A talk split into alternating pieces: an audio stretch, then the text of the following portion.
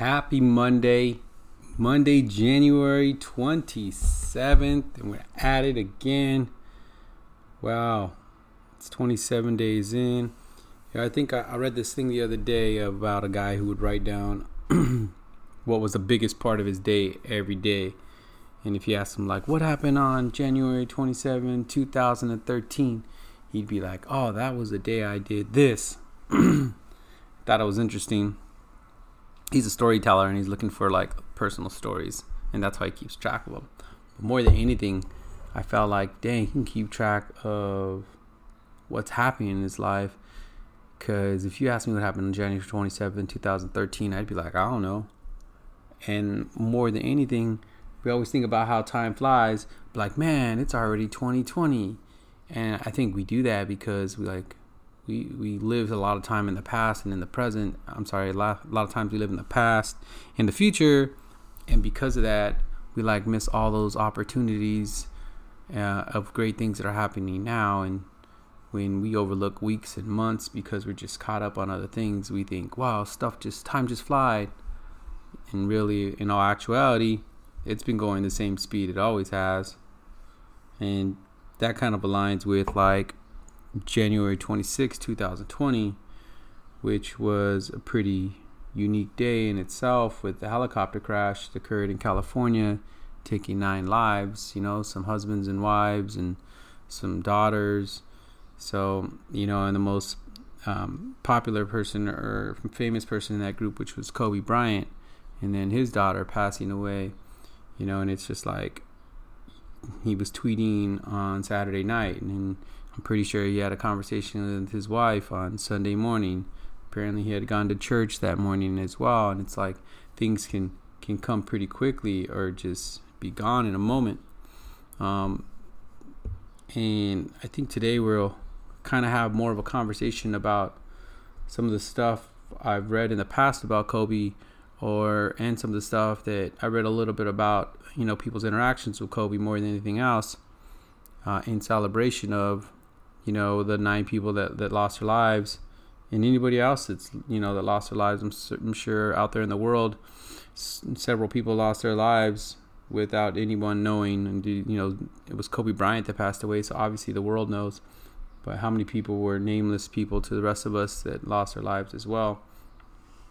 And then we have to you know create some sort of action for ourselves so that way we you know are making sure we're taking full advantage of every moment in our lives opposed to you know wasting our time with you know watching reruns of our favorite show or just you know hiding in our comfort zones opposing to get out and break our comfort zones. And i think that happened to me a little bit over the weekend which was i kind of you know stayed inside a comfort zone a lot and so to pushing it. And you know and that's where we got to be. We got to be uh, right on the edge of our comfort zone really progressing ourselves as humans and knowing what we did every day so we can look back and be like, I really did do a good amount.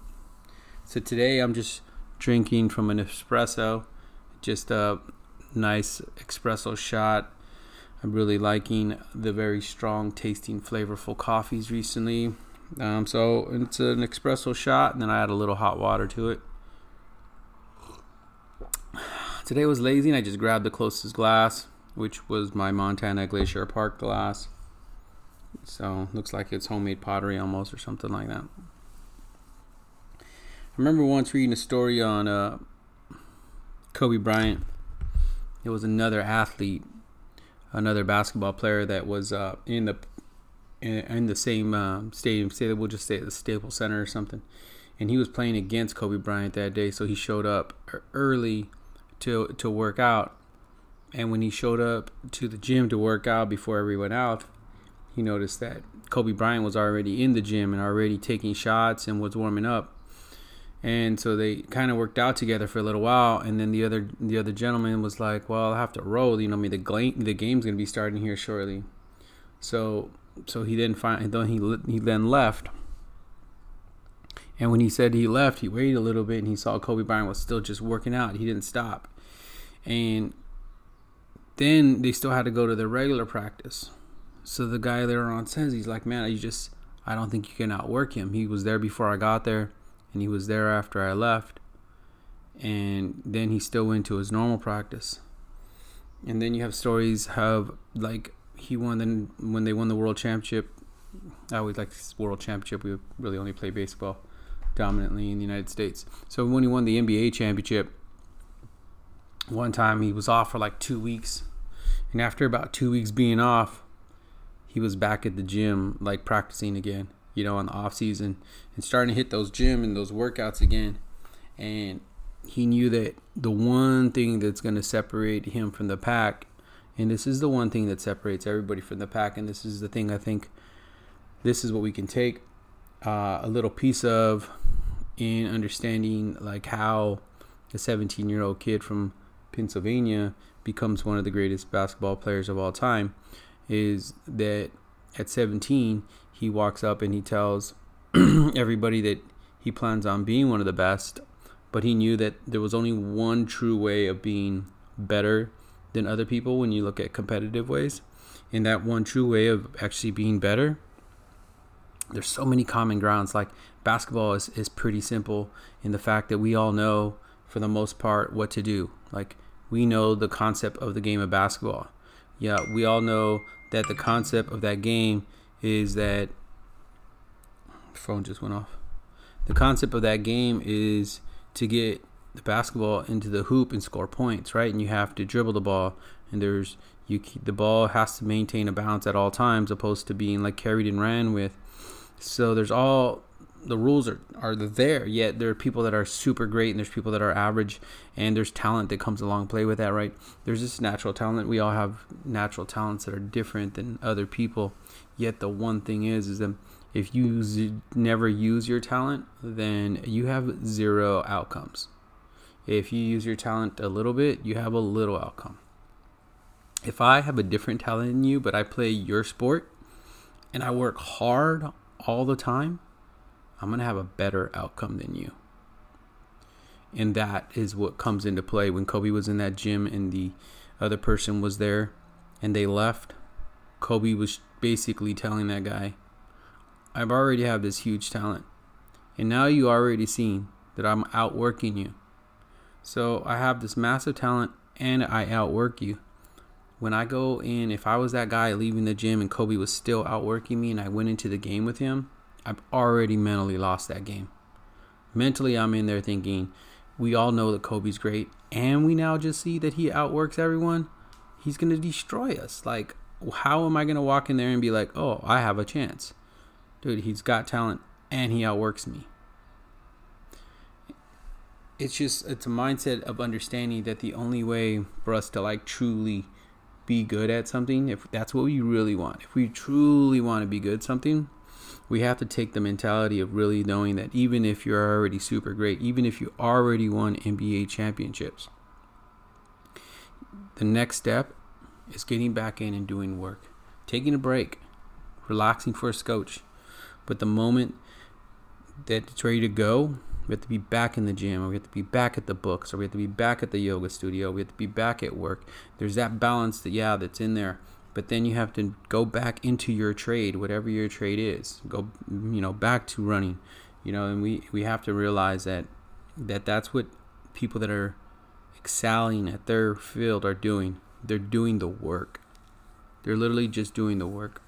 And more than that, they're okay how many times Kobe won five NBA championships? He lost. Basketball trivia is, you know, outside my strong suit. Uh, he's lost NBA championships as well, right? He's lost finals. He's lost games. And I read a quote the other day uh, from a race director. Race directors personally that puts on races like the rock and roll marathon had a race director, and similar to just like a movie director and he said the the people that have high success that usually only happens when there was a high probability of failure. And these people are doing great things and they're okay with the fact that they're more than likely are going to fail. When kobe puts up a last minute shot with a super low probability of going in he's okay knowing that if i shoot this and it probably is going to miss. And he's okay with that and when that happens, that's when you know somebody is successful. That's when you know that they've overcome the angst that you're going to fail. And that's when we look at somebody and we say, wow, look at that person, how confident and how strong they are. And it's not because their talent or their hard work, it's because they're okay with the fact that they're about to fail. There's a race out there that dominantly 90%, 95% of people failed all the time. Yet people come back and come back and come back. It's because in those strong moments of failure that we know where we are and how great we can truly be. And Kobe had that little part in him that was okay to fail and take the last minute shot. And, you know, those are some of the things that I think we can extend beyond, you know, what his legacy is or, or anybody's legacy. Um, when we look at our family, there's people in our family that other people don't know, but you know, in our family, there's a strong sense of being because they were okay of failing at something so that they could be move forward with their family and have a strong family. So to as we move forward in our own lives, you know, make sure we're going out there and we're doing the work, right? And we're getting back at it. And we're going we're okay with with failing. If we can put these three things into play, right? Making sure that we're outworking our prior selves, right? that we're pushing our comfort zones and once we do something great we're relaxing for a little bit but then we're going out and we're hitting it again and we're getting better at something and it's because it's because of the process that makes us right i get really excited about reading something and the moment i find a result i'm like okay that's kind of what i wanted but really i was enjoying the reading i was enjoying the running i was enjoying the yoga practice and too many times we're chasing this acorn of a result, but really at the end of the day, it's falling in love with every day and every moment to loop it right back around. It's falling in love and writing down today was great because of this and knowing what we're doing every single day. So that way we can look back one day and be like, January 26, 2020. That was the day that I did fill in the blank for yourself. And I remember how great that day was because I live in the moment. I go out there and I work hard every day. I extend myself beyond my comfort zones. When I do something great, I reflect on it and then I get right back at it. And I'm okay that as I get back at it, that I have a high probability of failing because there is a high probability of failure in everything we do every single day. But it's in that probability of failure that that we have the great opportunity of being the best version of ourselves.